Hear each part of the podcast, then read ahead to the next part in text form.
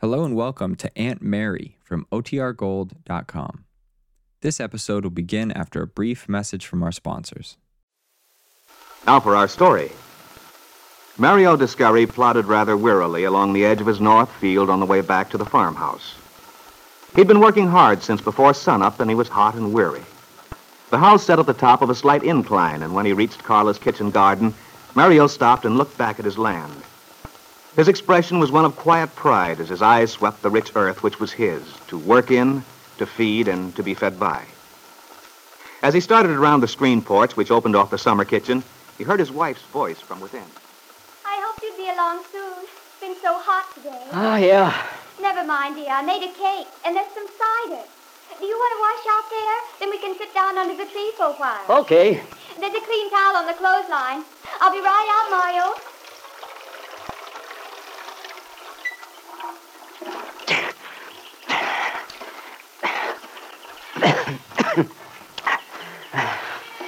Oh, now you'll feel better. Sure feels good to get your head wet. I love the way your hair all curls like that when it's damp. I should think you'd be used to it by this time. That's the funny thing. I never get used to anything about you. Nothing, Carla? Nothing, Mario. It's always as if I were seeing you for the first time. Well, good.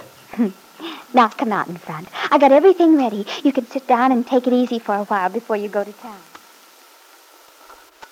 Oh, this is swell, Carla mia. Boy, what a difference. From the army? Yeah. You get back to camp, so beach can hardly lift one foot after another. Take a drink out of your canteen. Mm. Did you ever taste warm water from an army canteen? you know I didn't. It sure has a funny taste, baby.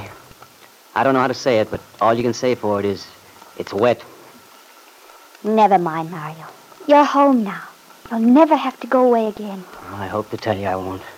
At least no further than Wakefield or Huntsville. Oh, I wish I didn't even have to go that far today. But we need groceries. You got the list ready, baby? Mm-hmm. And, Mario, you won't forget the sugar, will you? I want to make some jam. Okay. And, Mario, there's something else. Well, Oh, now, don't tell me I have to go into one of those stores for dames to buy a ribbon or something. Oh. Makes me feel like a sissy. No, no, nothing like that today. But suppose we had a baby, Mario. There'd be lots of funny things you'd have to buy for me. If we had a baby, that would be different. I wouldn't mind. Oh, if we did. We will, Mario. You wait. Yeah. But when? Be patient, Mario. When it's the Lord's will, then we'll have a baby. You'll see. Oh, but anyway, today I have an errand for you. Ah, go ahead. What is it?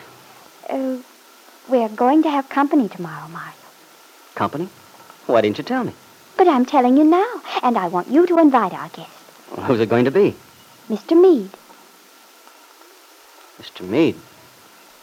How come you want to invite him out here all of a sudden? Why, Mario, it isn't all of a sudden at all. We've been saying we wanted to, and tomorrow seems like a good time. Don't you remember the talk you and I had yesterday on our way home from Wakefield? Sure, I remember. And how you said you were sorry about being so mean, saying such bad things about your friend, and. and about me, too, Mario. Yeah.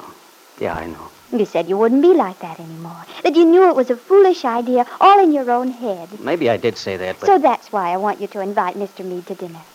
As a penance for you, Mario. That Mr. Calvert, he gave you bad thoughts. But if Mr. Mead comes, we'll all be happy, have a good time, and you'll forget those wrong ideas. Wrong ideas. Oh, now, Mario, you know they are. Don't you really? Look at me, Mario. When you look at me, can't you see how much I love you?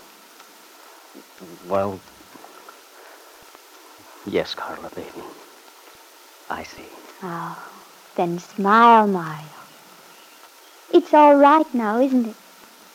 Tell me. Yes.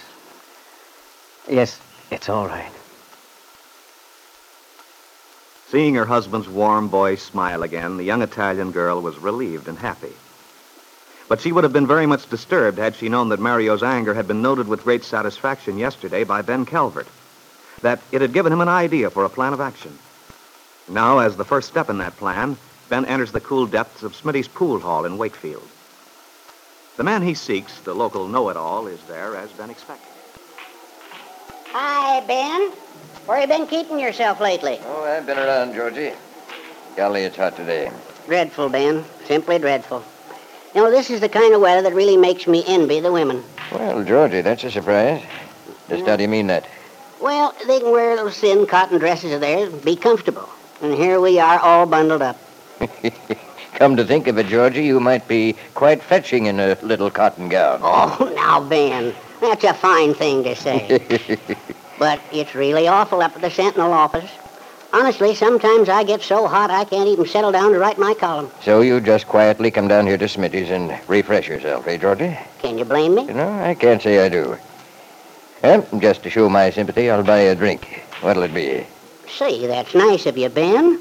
I could stand another root beer. All right. Large Coke and a root beer, Jim. Coming up. All right. Well, Georgie, how's the world been treating you? Oh, can't complain too much, Ben. I've been reading that series of yours in the paper. Those interviews with the returning servicemen. Yeah. That they were darn good, too. Here you are, Mr. Calvert. No, thank you, son. Thank you. Well, glad you like those articles. You know, it's quite a trick interviewing those guys. Most of them don't like to talk about themselves. They get all fidgety when you try to get any information out of them. well, you're the lad who can do it if anyone can. I always say if you want to know what's going on in this town, just ask Georgie Stewart. Hmm. You certainly have an ear for gossip, Georgie. Well, Not gossip, Ben. I'd prefer to put it this way. Say, I have a nose for news. well, however you put it. Anyway, those interviews were as fine a thing of their type as I've read anywhere. well, thanks, Ben. I particularly like the one about what's his name, that uh, Discari boy. Oh, yes, yes. Well, Mario can have a very colorful way of speaking. He's a sensible fella. Of course, I tried to capture that quality. You know, to give the feeling of his Italian background. You did, Georgie. You got it. Well, Ben, I'm certainly flattered that you liked it. Yes, what you said about the way he felt about being home, the things he found here. and I guess he found plenty of surprises waiting for him, eh, Georgie? But of course you could hardly print that. Hmm? Oh, you know what I mean about Discari's wife. Uh, Well, what do you mean? maybe you don't know. I assumed everybody did. Oh, well, skip it, Georgie. What is this? You can tell me, Ben. Well, it's just a rumor, I guess. I don't know that it's true. Yes. Look, I like Mario. Well- You won't let this go any further? You know me, Ben. Of course not. Now, mind you, this is just hearsay. But from what I hear, uh, Descari just got back from overseas in time. No. You mean his wife? Well, she's a very good-looking girl, you know. Well, what about her? You don't mean to say that she. No. The fact is, they say that she and Bill Meade are a whole lot more friendly than Descari likes. and That he's pretty sore about it. That is, according to the story I heard. You don't say. Well, I'll be darned. That is news. Of course, I don't know how much truth there is in it, but, well, that's what I heard. Oh, you never know, do you? To look at that gal, you'd say butter wouldn't melt in her mouth. And Bill Meade. Uh, oh, I'm sorry, Ben. I forgot. He, he was married to your daughter. That's why I know Bill Meade better than most people. It wouldn't surprise me at all, from what I know of him. On the other hand, you'd better keep the story under your hat. I may be talking out of turn. Oh, you can depend on me, Ben. I won't say a word. Ben Calvert looked at the thin, graying little chap with secret amusement. Georgie Stewart was notorious all over town as a man who was absolutely incapable of keeping any sort of secret. Ben knew very well he could depend on his rumors spreading within an hour, passing from one person to the next, each time with a little more exaggeration. Yes, Ben thought with satisfaction as he walked back to his office. For this afternoon's work, he could certainly put down the words, mission accomplished.